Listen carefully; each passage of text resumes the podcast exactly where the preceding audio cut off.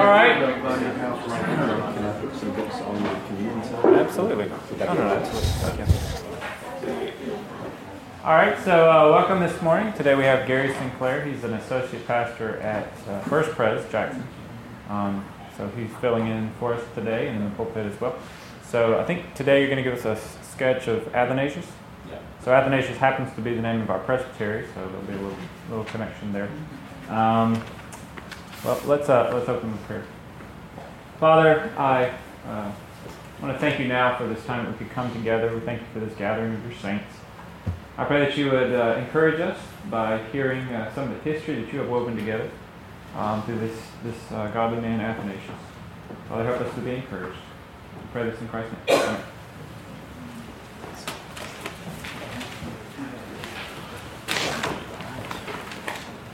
Right, good morning, everyone.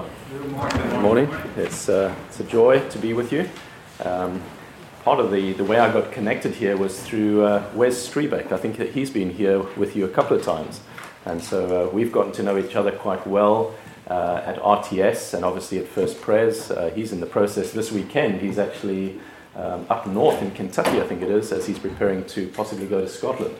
And so he's in some training uh, in preparation for that. So yeah, it's just nice to be able to see connection. I know a couple of people from this congregation, and so it's nice just to see your faces, and hopefully I'll be able to meet a, few more of you as uh, this morning continues.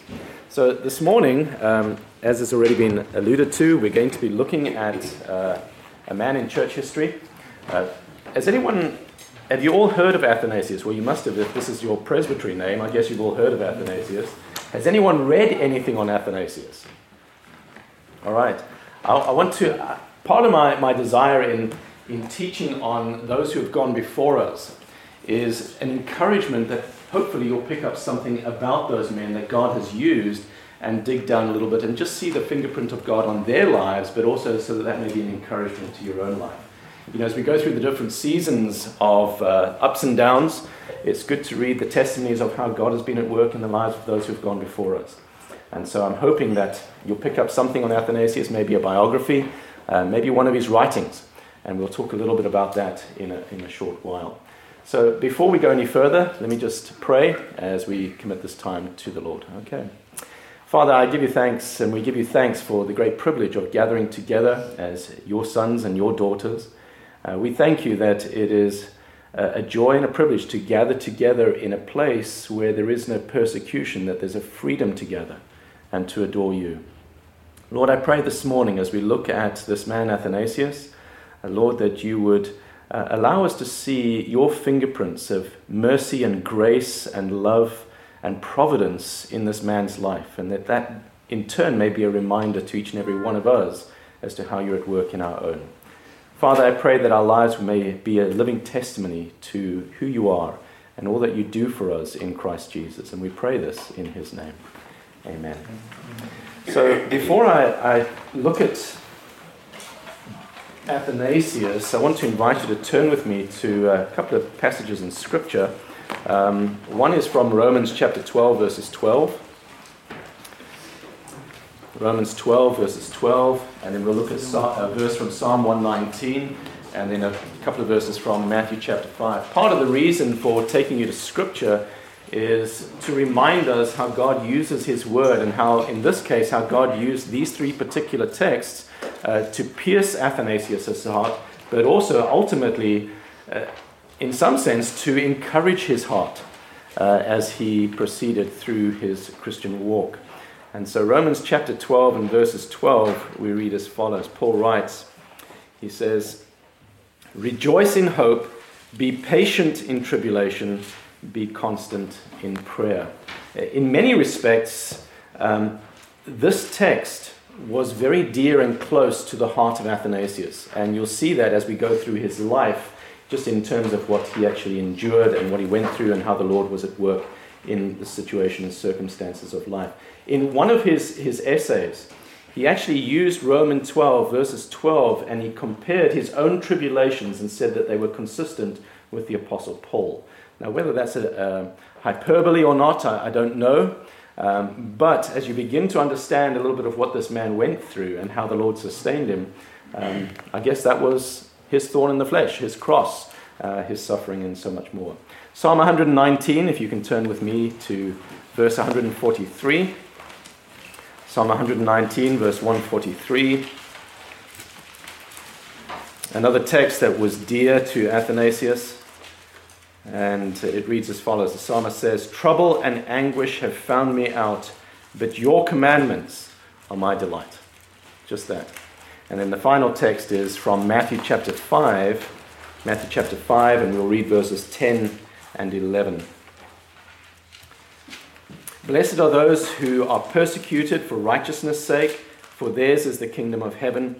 Blessed are you when others revile you and persecute you and utter all kinds of evil against you falsely on my account. Rejoice and be glad, for your reward is great in heaven, for so they persecuted the prophets who were before you. What is the constant theme in all three of those verses? It should be pretty obvious. What is it? Hard times. Hard times. All right. Um, persecution, tribulation. Uh, Athanasius' persecution and tribulation was perhaps um, a little more than most of us, what most of us will face. Uh, and yet, each and every one of our lives, we can, we can testify to the fact that it's often in the hard times, in those times which seem to sweep us right off of our feet, that we, uh, we kind of um, we understand a little bit more clearly the love and the grace and the mercy and the kindness of our God. And so, uh, hopefully, that's one of the things that we're going to see in the life of Athanasius this morning. So, Athanasius' name, it means immortal. Uh, one biographer said that uh, there was no name that was more fitting for this man called Athanasius. Uh, another biographer said this His life was one of high action and heroic bravery his incisive mind, ready smile, along with the sheer force of his personality, will make him entirely unforgettable. Even on his epitaph, uh, it gives us insight into the kind of person that he was. His epitaph actually reads Athanasius contra mundum. Um, there's some Latin scholars in here, I think. Are there? All right. What does it mean? Athanasius contra mundum. All right. Against the world. Against the world. That's right. Athanasius against the world. And again, if that's on his epitaph, it gives us insight and, and clarity with regards to some of the dynamics of his own life, and we'll see that a little bit this morning. Now, from a human perspective, I think it's safe to say that this guy is the one that we need to thank God for, for giving clarity to Christian orthodoxy within the first 300 years or so, 350 years. He, he really had an incisive mind to be able to, with precision, sort out the details so that we may have clarity with regards to the Trinity and with regards to the nature of the human and the divine in the being of Christ. Uh, and so that's going to be very important as we, we kind of uh, tease this out this morning. The first couple of hundred years, uh, we know that Christianity, there was amazing growth that took place. And, and yet, in the midst of the amazing growth, there was also a rising uh, number of false teachings and heresies that were um, making inroads into the Christian community. And, and, it really took someone like Athanasius to kind of sort those things out and to give meaning to what the Bible was teaching in terms of theology, and of course, that would be both biblical theology and systematic theology, and of course how that applies to the um, individual life. So before we look at the man, let me just try and paint a bit of a picture, give you a backdrop, the contextual backdrop as to where we are in the as we enter the fourth century. Uh, the prehistory to that is that Jesus has lived, obviously. He has been crucified, he has died, he's resurrected, uh, he has ascended, and of course, he, there's been the outpouring of the Spirit on the disciples in the upper room. I mean, we, we've got all those details for us in the book of Acts. The church, as a result of two factors, sees unprecedented growth. I mean, they go from a, a group of 12 to hundreds and then literally to thousands, and it's in the space of just a few short years. The two things, it's one thing and one person or a group of people that were instrumental that the Lord used what are the things that come to mind? What thing really caused the expulsion and the growth of the Christian church in those early years? Persecution? Yes, exactly it. Yeah, it's persecution.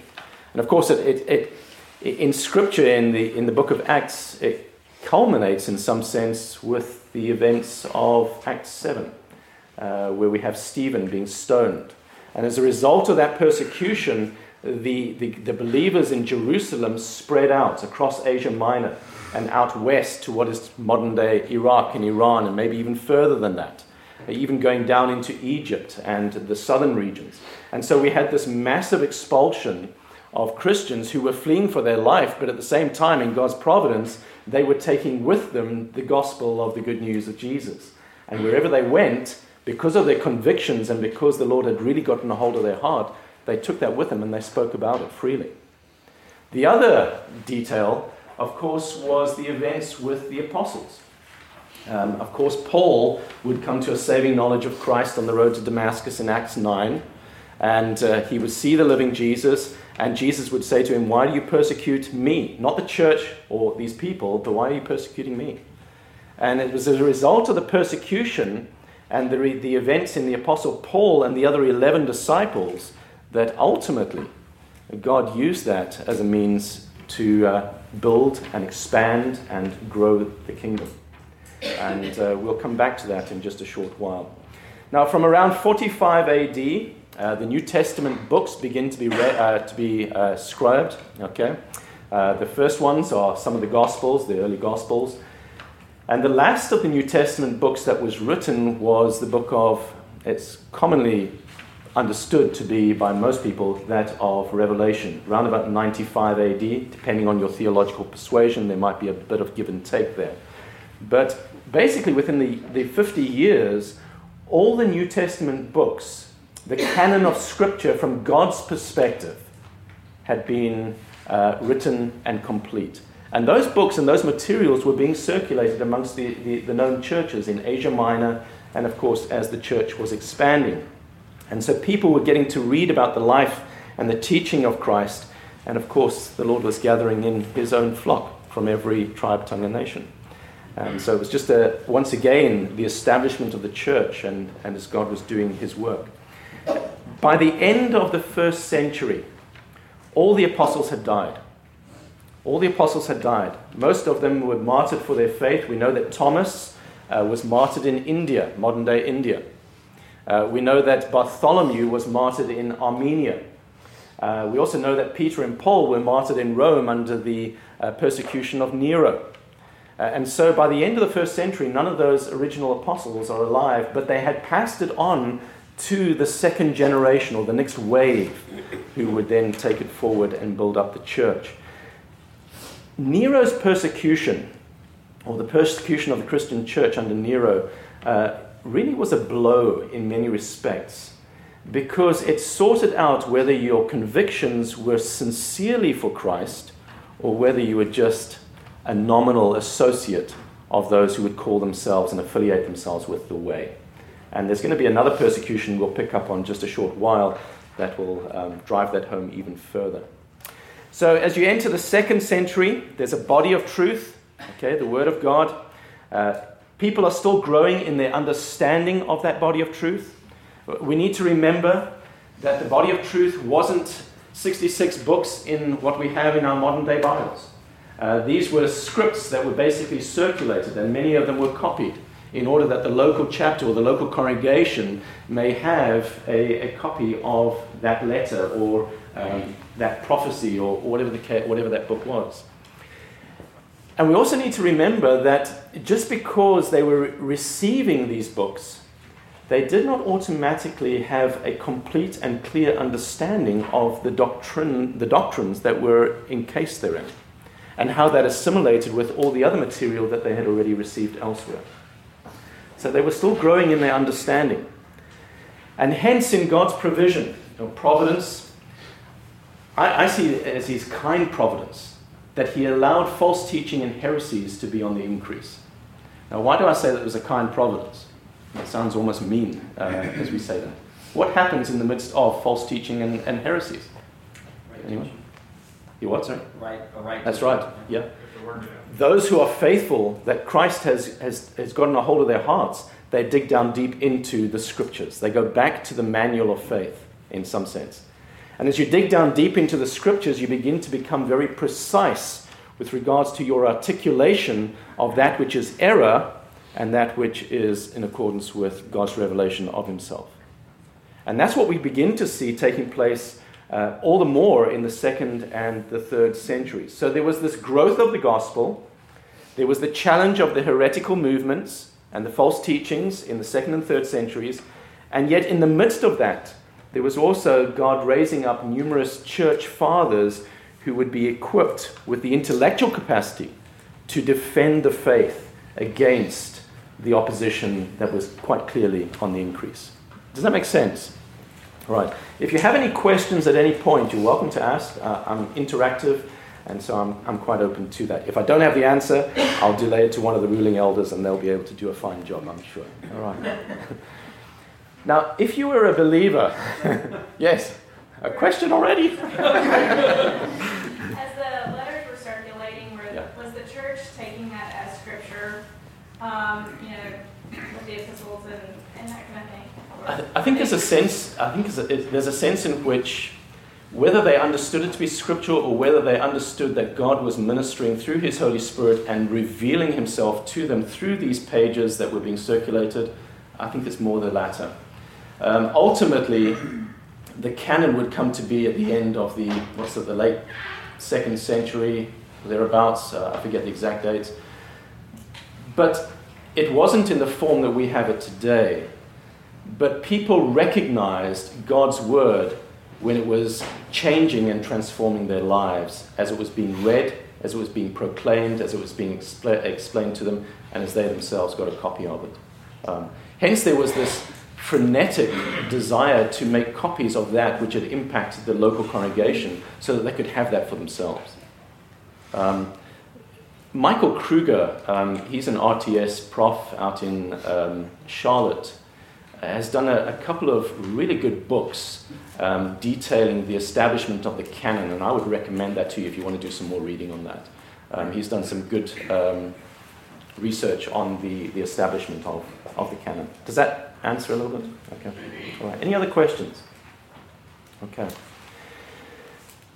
If you were a believer in the first three centuries, one of the things that really marked you out as a Christian is Matthew 22 37. Love the Lord your God with all your heart, soul, mind, and strength, and love your neighbor as yourself. Uh, It wasn't just a, a trite thing that was then, um, you know, believed in mind, but it doesn't actually transform and impact your life.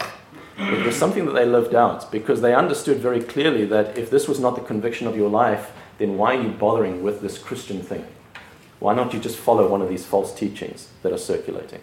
So it was really a conviction that had got a hold of their hearts. One author, uh, one author summarized the first few centuries of the church uh, in these words that he said, They strove to spread the gospel and stay alive.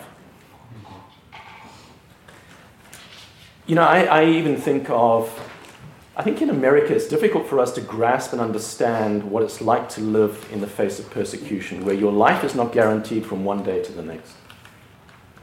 You know, you think of the stories that we're hearing out of Iran, which is the fastest growing church in the world at the moment. Uh, you think of the stories that have been coming out of China for the last 20 or 30 years, where when the missionaries left there, what was that, about 80, 90 years ago? They thought, what's going to happen to the church? And the Lord has been faithful to take the remnant of those Christian, those Chinese Christians, and to, for there to be an explosion of the Christian church. In the face of persecution, it's often you realize what is really fundamentally important in life. That you don't latch onto the little trinkets that this world has to offer you. But you realize that if you've got Christ, you have it all. And I think that one of the things that I wonder about the American church, and this is not a judgment, but I do wonder whether we are straddling the fence between really latching onto Christ and yet entertaining our lives with the trinkets that this world has to give. Sometimes persecution may need to come in order to drive out those who are nominally associated with the church, and that this beauty of the gospel may be able to radiate from within the body of Christ. Does that make sense? I wouldn't wish persecution, on anyone, but I do wonder whether that's what needs to happen just to beautify and glorify the, the body of Christ here in the States in terms of the gospel. Any questions on that? Any pushback on that? Okay. So you're all praying for persecution. Okay, great. Now, as we enter the fourth century, um, we enter into one of the fiercest periods of the Roman persecution. Um, this was under Emperor Diocletian. Uh, Emperor Diocletian uh, took the reins in 284 AD and basically reigned until 305 uh, AD for a 20, 21 year period. It's said that there were more Christians martyred in those 20 years than the previous 250 years combined. Uh, so we're talking about someone who had an absolute brutal hatred towards those who were followers of the way. Uh, ultimately, he saw it as a threat to his own power, uh, that you know, they were not bowing before him, but they were worshipping another power. Uh, and of course, we see that even in the scriptures with regards to Caesar and, of course, Christ and so much more. But things were about to change. God is always on the move. Even in our own lives, when we think that things have reached a stability or something is just not transpiring the way that we want, God is often at work in deeper ways in preparation for what is the next stage of the pilgrimage or the journey. And that's what was happening in the fourth century, the, the, the late third century, and of course the fourth century. So I want us just to have a look at the man. That's a bit of the contextual backdrop. Um, Athanasius, he was born around 296 to 298 AD. Uh, we know virtually nothing about his youth or his childhood. That's pretty typical of most of the church fathers, by the way.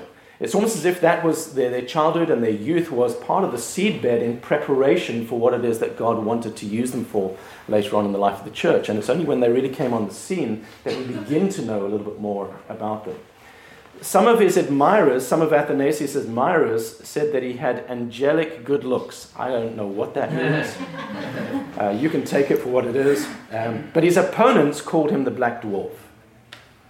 Um, in other words, and, and that wasn't a kind expression, that was a derogatory expression, as you can imagine. Um, again, it's a reminder that Athanasius, he comes from northern Africa. Um, he was not Caucasian. He was probably olive skinned to dark skinned, maybe even a black man. Um, I think sometimes when we see the pictures of the early church fathers, they've all got these halos around their head and they're all Caucasian or white. And it's just not the reality. Um, it's far from the truth. One thing we do know is that at a young age, and we don't know the, the exact age in which that transpired, but he was headhunted by the Bishop of Alexandria in Egypt, uh, a man by the name of Alexander, Bishop Alexander. And um, Alexander was in uh, the routine of traveling around to search out those who were intellectually bright and who, who, who seemed to have a heart for uh, the things of the way, the truth, and the life, the, the way of Jesus. And so he picked, he picked out Athanasius and gave him a first rate theological education back in Alexandria. Remember, in Alexandria at the time, it was one of the best libraries in the world. So you had all the key texts that were centered in Alexandria. And here Athanasius has direct access to that. It was closed off to the majority world. And yet he had access to that. So once again, you see the hand of God in preparing him from a young age for that which he would need to obviously continue as the years went on. Now, as you can imagine, in his childhood years, Athanasius would see a number of prominent Christians uh, come into the home of Alexander, and they would never be seen again. Uh, remember, martyrdom was part and parcel of the Christian's life. Uh, you didn't know whether you would be alive tomorrow. And many of the bishops, many of the priests who came to visit Alexander in, in Egypt, in Alexandria, um, they would have a conversation. They would, they would share a meal, uh, supper, together. And the next morning, as he's traveling back, that man, that man may be taken out because of his profession of Christ. Now, part of the reason that mentioning that detail is that as a young man who's, who's receiving a theological education, a first rate theological education, for him to see people come into the house and never to see them again was part of the way that God was preparing him with regards to his own convictions. That what, this wasn't just a head knowledge having access to the library. But this head knowledge was trans- being translated by the Holy Spirit through the life of these men who were coming and going into the heart in terms of his convictions for life. you know, as Christians, we can have a first rate understanding of the scriptures in terms of a head knowledge. If it doesn't impact your life and the way that you are living, it means nothing because the convictions have not been solidified. Uh, and we're going to see more of that both this morning and even in the text that we will look at uh, in our service together. So, three C's, I think this is in your notes. Uh, we have three C's that really can define the various seasons of Athanasius' life um, Constantine, controversy, and the council, the first council, the ecumenical council. And so the first of those C's is Constantine. In 306, you remember Diocletian, he, he, he dies in 305 AD. 306, Constantine becomes the new Roman emperor. Uh, why was this significant? Do you know? Can you remember? That's right, yeah. Between 306 and 312, he continued with a measure of the persecution, so it didn't die off straight away. Maybe there was an obligation to fulfill uh, and to uh, appease that which had been established by the previous leadership. But in 312 AD, in 312 AD, on the eve of going into battle, Constantine had a vision of the cross shining in the heavens, and emblazoned across the, the, the cross were these words, In this sign conquer. Now, whatever our theology is of visions and all the rest of it, I'm not going to get into this, but I do think that we need to recognize that whatever this was that impacted Constantine's life that evening or that day, it didn't just impact the way that he was going to go forward with regards to his role as the Roman emperor, but it also changed his view towards the Christians. Because the next year, in 313, he would sign the Edict of Milan. And the Edict of Milan basically legitimized and made Christianity one of the options of religion within the Roman Empire, whereas previously it was outlawed, hence the persecution. So in 313, we had this massive change in terms of how people could view Christianity. And guess what happened when it was made legal? There was a mushroom effect again. Those who were sitting on the fence with regards to what they truly believed saw the convictions of the Christians that they were willing to go all the way to be martyred for their faith if that's what it took. And when all of a sudden there was religious freedom again, they wanted to ask more questions about who is this Jesus. It's a reminder in our own lives. When you're going through tough times, often people are not worried about what you're saying. They're actually watching your life as to what God is doing in the midst of the situation of life. Um, and often they will come to you later and just comment or ask questions as they go through similar uh, situations themselves. So, again, this led to Christianity to be favored uh, over other religions. Uh, and again, the gospel went forth and the church grew. Um, but that's not to say that everything was plain sailing. Of course, it wasn't. It never is in the Christian church. There's always struggles and, and difficulties. It also meant and at that time, when it was first initiated, it was a positive thing. But of course, over time, uh, it could be seen as detrimental to the Christian church. Because what Constantine was fighting for was he wanted to see church and state amalgamated, what we would commonly call Christendom. All right. His desire was that in the midst of giving freedom to the Christians, he wanted them to have total freedom in every area. And he wanted Christianity really to be promoted as the religion of the province or the religion of the empire. Now, of course, 500 years later, we would probably turn around and say, well, not 500 years, what's that, 1500 years later, uh, we would turn around and say, well, that was probably detrimental to the true gospel because it invited a lot of nominal Christians to come in, etc., because they wanted to be associated. Um, again, the Lord is at work in strange and mysterious ways, and we need to leave that uh, with him. Any questions on that side? Any comments, thoughts? Okay.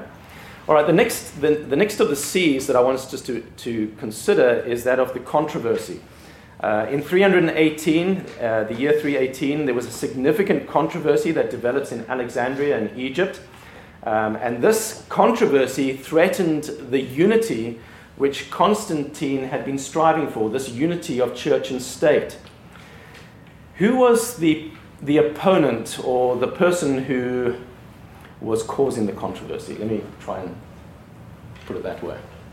Arius. Okay, all right. So that's exactly it. Arius, um, he was one of the bishops in Alexandria, and uh, uh, he basically, the controversy started with a comment that he made because he took umbrance with what Alexander had said in one of his sermons. Now, the question that obviously arises or needs to be asked is, you know, what was the teaching that Alexander was giving that was giving that needed to have a rebuttal from Arius that he really felt he needed to publicly stand up and, and say something about? It really boils down to this. Arius was asking these questions. Was there ever a time when Jesus wasn't? Was there ever a time when Jesus wasn't? In other words, does Jesus, like God the Father, have an eternal past? Has Jesus always existed, or was there a moment when he was created? Who are the modern day Arians, by the way? Mormons. And Jehovah's Witnesses. Yeah. So Mormons and Jehovah's Witnesses. So uh, again, what we're going to see is just because something ultimately is condemned, it doesn't just disappear. Um, and hence, we need to be on the lookout continuously, uh, comparing that which is being promoted in our culture and in society to that which is given as a revelation of truth uh, in, in Scripture. Now, hopefully, as I, I try to outline the questions that Arius was proposing with regards to the eternality of the Son, hopefully you begin to understand that that doesn't just have ramifications on our understanding of the person of Jesus, but it has ramifications with our understanding of the Trinity. And, and probably more important with regards to ourselves, it has ramifications with regards to salvation, the work of Christ. There is only one Savior who could unite God with man, and it was Jesus Christ, who was fully God and fully man. He paid the penalty of God on our sin, taking our sin upon himself in himself. And it was his death, his crucifixion, uh, the justice of God, that basically uh, allows us to come into communion with the Father. And, and so this has massive ramifications with, with regards to a number of factors. Now, the Trinity has always been something that's difficult to grasp. I, think, I don't think that there's anyone in here who can say, I've got it, I, I understand it. Because every single metaphor that we try to use as human beings will fall flat in some way. You cannot say that the Father, Son, and the Holy Spirit is like ice, water, and vapor. Uh, it collapses on the, on the essence um, of, of the substance there. And, and, many of the other analogies, they all fall, fall, all fall short. However, we do need to acknowledge that in the midst of not fully understanding it, the Bible is very clear in teaching it. Deuteronomy 6, there is one God. Of course, when you come to the New Testament, and of course there's allusions through the Old Testament, absolutely, but the New Testament is very clear Father, Son, and Holy Spirit, one God, three persons. All right. Any questions on that? You're right with that. So, what was the problem? What was the problem? Like many theologians in his day, Arius assumed that God is one. We would agree with him. There's a unity in the Godhead, right? Okay. He believed that God was eternal and that God was perfect.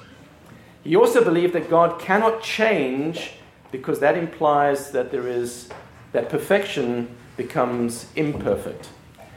The problem in Arius's mind is when people were saying that there is a Father, Son, and Holy Spirit, he was associating not as three persons within the one essence and substance of God. He actually assumed that, or in his own mind, he was saying that this is an advocation of tritheism. In other words, there's three gods. So, in his mind, once again, the complexity of the Trinity uh, he didn't grasp, and as a result of that, he saw it as an infringement upon the unity of the Godhead itself. And hence, he publicly spoke out against that. The result of this public controversy is that Alexander, Bishop Alexander of Egypt, he convenes a meeting to examine Arius's views, and it was unanimous. Arianism was declared to be a heresy. That's in the local, it's like a presbytery level, I suppose you would say. It was declared to be a heresy. The problem is that even though Arius was removed from his congregation in Alexander, he didn't stop promoting his, his, his teachings.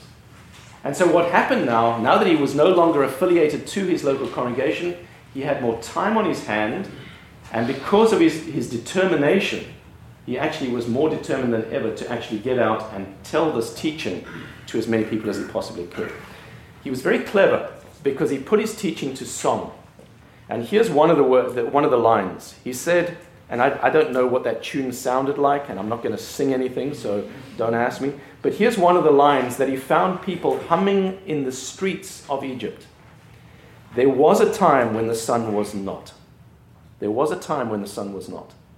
In other words, there was a time when Jesus was not the eternal Son of God, that he was a created being, a, a super creature, so to speak, but he was created at some point. And this is the teaching that started to float around and gain more traction, both in Egypt and, of course, beyond. One historian writes this he says, Bishop was against bishop. People were against one another. Like swarms of gnats, they were fighting in the air. I think it's a beautiful description of, of just what bad teaching uh, can do to us. We can turn on each other. Um, any questions at that point? Because that led to the third of the C's, and that, of course, is the first of the ecumenical councils. The first ecumenical council, do you remember where it was?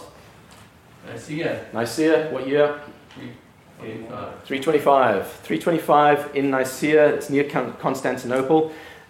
Interestingly, the major piece of writing that was used was the booklet that was written by Athanasius himself. It was called On the Incarnation. If there's one little booklet, it's about 40 pages or so. Um, I would encourage you pick it up and just see the precision in the way that he's dealing with the text of Scripture and how he is graciously actually showing that those who are teaching the false, the false teaching, how they are doing this uh, in error and that they need to turn. Um, so on the incarnation, it's about 40 pages. Pick that up. It's, it's pretty readily available online. This booklet on the incarnation was not allowed to be spoken to at the council by Athanasius himself. He was only a local priest in, in Egypt. And priests were not allowed to speak at this ecumenical council. It was in the hands of the bishops that were allowed to do that. And so it was Alexander, his mentor, um, who basically picked up on the incarnation and used that as the tool to defend Orthodox Christianity against the rising um, false teaching of Arianism. 300 bishops signed a document uh, declaring that Arianism was a heresy. And at the same time, one of the, the really good things that came out of that first council meeting uh, was a creed that was formulated. And the creed was called the Nicene Creed. You may even say that still uh, in your congregation here. But they were very, very careful in the wording that was used in order to reject Arianism. Here's part of it it says, We believe in one Lord Jesus Christ, the Son of God begotten from the Father, begotten, not made. That in itself, that statement there was a rejection of Arianism. Of one substance with the Father. Once again, there's an eternality. They've always existed, and so on. But again, even though this heresy was rejected, it was deemed to be um, false teaching. Even though it was rejected, Arianism did not simply disappear like most false teaching, most heresy, those who are convinced of it will actually die for it. Um, you're familiar with Gresham Machen, uh, J. Gresham Machen. Uh, some of you may have read. He wrote a book in the early 19, I think it was 1923, Christianity and Liberalism. Actually, the original title was Christianity versus Liberalism, and he, he defined liberalism as another religion completely. It's interesting because even though it was an insightful piece of literature, it didn't put liberalism to death. It's still alive and well in many of the denominations. The denomination that I come from in South Africa, the Presbyterian Church, um, is probably largely liberal. Um, and and it's, it's, the weakness is, is that it has no message to offer with regards to the gospel hope in Jesus Christ. And so people are sitting under this teaching and they're completely blind.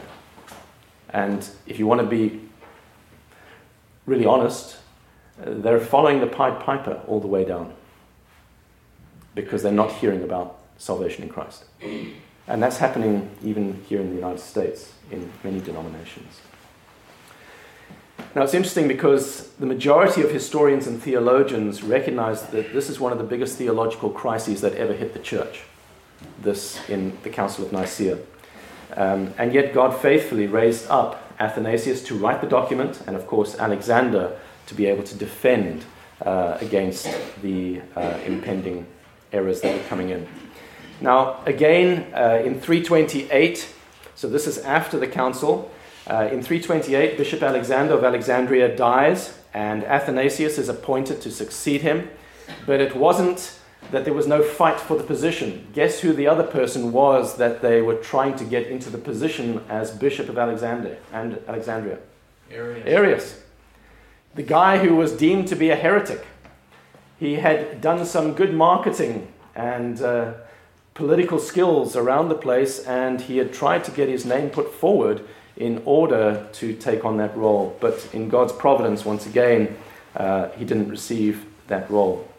Um, Athanasius was 30 years old when he assumed the role as a bishop, and he would fulfill that role for the next 45 years. But they were 45 years that were not easy going. There was a lot of controversy. The Arians uh, continued to come back periodically and try to convince the Roman emperor that Athanasius was teaching error and he's the one that needed to go. And so, for 17 years out of the 45 years that he was, in, he was the bishop of Alexander, he was left and he, had to, he found himself having to flee from the city in order to spend time in a monastic order in the Egyptian desert. For 17 years, he spent in a monastic order. Many of us today, I think, would probably say, What a waste of time, what a waste of a life. But guess what he was doing in the, in the, monastic, in the monastic order in the Egyptian desert? He was writing. That's exactly it. He was writing that which would be the legacy passed on to the next generation, and of course, ultimately, even to our generation today. Again, it's a reminder to us. We do not understand God's hard providences. But as Christians, as we keep looking to Jesus Christ, we use every situation of life in the midst of the providences that are given to us trusting that the Lord is doing a good and a perfect thing in our lives for the extension of his kingdom. If he had just sat on his chair for 17 years, the church would be all the worse. We wouldn't have the documents that we have that gives us insightful understanding with regards to not just the controversies of the day, but also to how to actually defend against controversies even in our modern day. And so hopefully that's an encouragement to you, whatever you're going through in your life at this very moment in time. Use every day looking to Jesus Christ to give you the strength, the grace, the mercy in order to do things that are going to be pleasing and glorifying to Him. Question. Yes. What, what did He give us in terms of being able to fight against this? Was it a was it some ideas about logic um, etc. What, what, what all was involved there? So, this is one volume in a 38 volume series on the Nicene and ante Nicene Fathers. And this volume is actually Athanasius' selected works. In here, you've got in the, in, on the Incarnation, uh, you've got um, against the Arians, so defense against the Arians. So, in other words, what they believed. In other words, that obviously is advantageous to us today with regards to the Mormons and, and everyone else. There's a statement of faith. There's also a description of the Nicene Creed, if I remember correctly. And then the other one is the life of Antony. Um, the life of Antony is about a, I think he was a monk, um, but it's just it's a beautiful biography, uh, just telling us the story of how God is at work in the lives of those who have gone before us. I don't know about logic and so on, so there may be aspects of that, and maybe someone else can speak to that. Okay?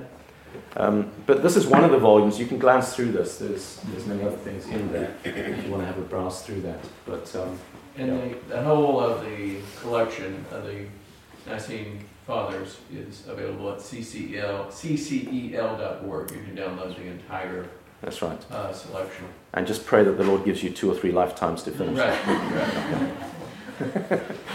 Uh, I mean, it's interesting because uh, 10 of the volumes are committed to Augustine. Um, and we're not just talking about 10 little volumes, we're talking about five or 600 pages per volume. I mean, it's extraordinary uh, how these men use their time. Maybe it's because they didn't have the distractions of our modern technological era um, uh, and so much more. Uh, I'm sure that they found a lot more hours in their day. All right, thanks for the question. Any others? Any other questions? Sorry, one of the things I, min- I missed was it was Constantine, the Roman emperor, who called for the ecumenical council because he saw that what was happening in this false teaching that was spreading, it was causing a disruption between the church and state. And Arianism constantly appealed to the emperors. Yeah. Because it left a place for human work to achieve salvation. Correct. Because if salvation was achieved entirely by Christ, who was eternal God, then that was considered to be a diminishing of man. And the emperors had this cult, of course, of the genius of the emperor, and you know you had the, the history of uh, an emphasis in Greco-Roman thought on the ability of man right. to achieve greatness, to know God, whatever. Mm. And and the teaching of Christ put man as entirely sinful and depended entirely upon God for salvation. And that, that could be very offensive to those who Mhm. sought to exalt themselves. That's right, yeah. And hence it was very appealing when he, when he put, his, uh, put this teaching before the Roman emperors. Uh, of course, it was a no brainer, they would take that on. Um, and so, under, under these, in, in the 45 years, um, Arius, or in the 45 years of Athanasius, and while Arius was still around and his followers, they appealed to the Roman emperors, five, five different Roman emperors, who basically caused him to flee into the desert for his life. Is that correct? I think that's the details that I had here. Good, thank you. Any other comments? All right, let me just close up here.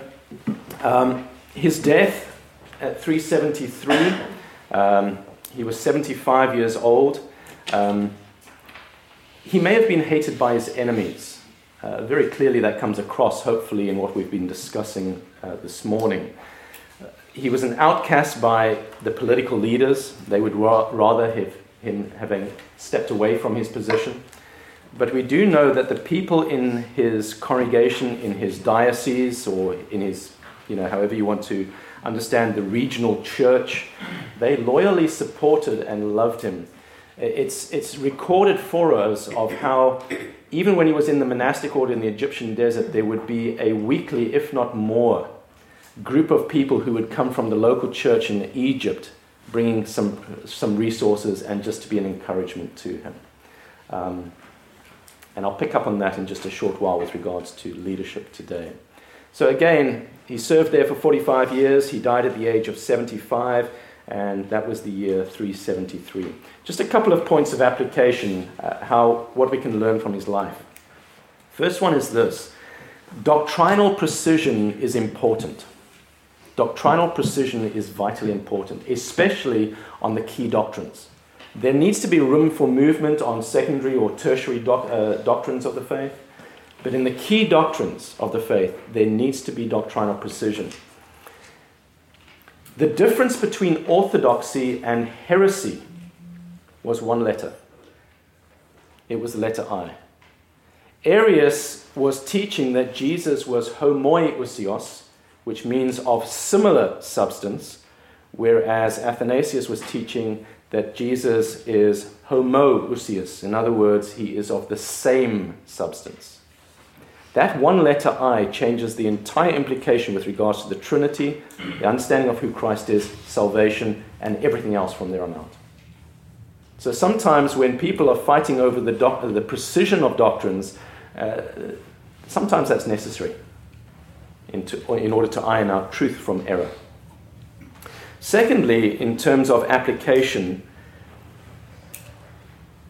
one of the things that comes forward from Athanasius' life is the conviction to live, or that we are people who ought to live by our doctrinal convictions.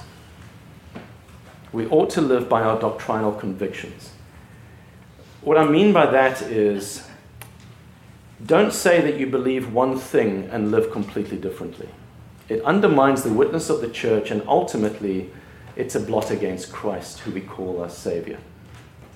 So, again, have an intellectual understanding of the faith, be able to defend the faith. But that intellectual understanding must be translated, what Edwards, Jonathan Edwards, was, it must become an experiential knowledge of the truth. So that it actually warms the heart, it changes the desires and the affections, and that it, it transforms our entire life. It's head and heart committed to, to, to Christ. Athanasius is the one that called Arius's ilk plunderers. And basically, he saw them as a people who were plundering God's church. Do we understand that when there's false teaching that tries to creep into the Christian church, you're dealing with the eternal salvation and destination of souls? Hence, does our doctrinal conviction get us to the place where we must, we must say something against the false, the, the, the error and the false teaching? So, doctrinal convictions. Thirdly, and this comes back to the way that the congregation treated um, Athanasius in the desert. It's the importance of loving and caring and supporting the leaders that God has given you. Do you pray for your leaders? You may not have a pastor at the moment, but are you praying for the ruling elders and for if there's deacons? Are you praying that the Lord would wisely guide them in the process that lies ahead? Um, are you supporting and encouraging them? You know, sometimes, and I'm not saying this happens here, I'm pretty sure this is probably unique, but church members can be quite cutting in terms of the remarks against leadership at times. Encourage your leaders, is what I would like to say to you. Pray for them. And then, fourthly, um, the whole aspect of maturity and character uh, displayed in boldness and courage. Um, it's, it, we, are we praying that the Lord would give us a tenacity to persevere for the truth to the end?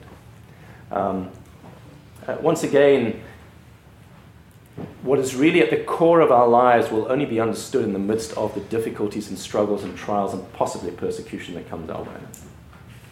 Be praying that God prepares us for that. Let me also say this for those of you who are parents and grandparents, please pass on the faith meticulously, in detail. Prepare the next generation. There's no guarantee that this next generation is not going to face Christian persecution in this country. Um, as I said earlier, I don't wish that on anyone. But there is no guarantee that they're going to have the religious freedom that has been enjoyed for so long. Are we preparing our children with regards to understanding the faith and to experientially live that out as well. And then just finally, um, always be ready. There must be a willingness and a readiness uh, to suffer and be hated in this world, in this age, in this life. Do not be so attracted and attached to this world that you will uh, cave in when the difficulties come your way. Um, scripture reminds us if the world hates you, know that it hated me before it hated you. Those words of Jesus. And I think it's important that our, our lives, this is not our home. Our home is being prepared for us if we're in Christ. And we're simply finishing this pilgrimage. Hopefully, we desire to be faithful in this finishing of the pilgrimage until we actually cross that, that threshold and enter into the place that has been prepared for us by our Savior. Athanasius, few churchgoers, many of you have heard of him, few churchgoers actually have heard of him, and uh, few have actually read anything. I hope that you will take up something. There's a couple of book recommendations in your notes. Take up something with regards to someone that God has used in a, in a bygone era. And uh, hopefully, I pray that it will stir your heart and encourage you to keep pressing on. Uh, one other thing I do want to encourage, and I'll say this before I close. If you're not reading church history, you really need to do that, please. I cannot recommend good historical books sufficiently. One of them, and this is not Athanasius, but this is a book on the time of the period of the Reformation, The Unquenchable Flame uh, by Michael Reeves. Um, it is excellently written, uh, and, and, I would really put that forward as something that maybe you want to consider. It gives you insights with regards to what God was doing across Europe at the time of the Reformation. All right. Any final questions, comments, thoughts? All right. Let's pray. Our Father in heaven, thank you so much for your kindness and your grace and your mercy. Thank you for the way that as you have promised to build your church and to keep your church, Lord, we see that very clearly as we look over the pages of history. Father, I pray for each of the men and women and the boys and girls here. I pray, Lord, that each one, Lord, that you would continually draw them to yourself, that they may love you more completely and more fully. And Lord, that the desire of their heart would be simply to serve you and to leave a legacy and pass on the legacy of the faith to those who come behind and those who they engage with on a day to day basis. And so, Father, thank you for who you are. Thank you for those who have gone before us and the way that they have ironed out so many of the details. And we pray, Lord, that you would allow us just to simply enjoy what they have left for us, but ultimately that it would point to you, that it would cause us to worship you in truth and in spirit. And we pray this in Jesus' name. Amen. Amen. Amen. I'll hang around if you have any questions. Um, I'll see you for the next one.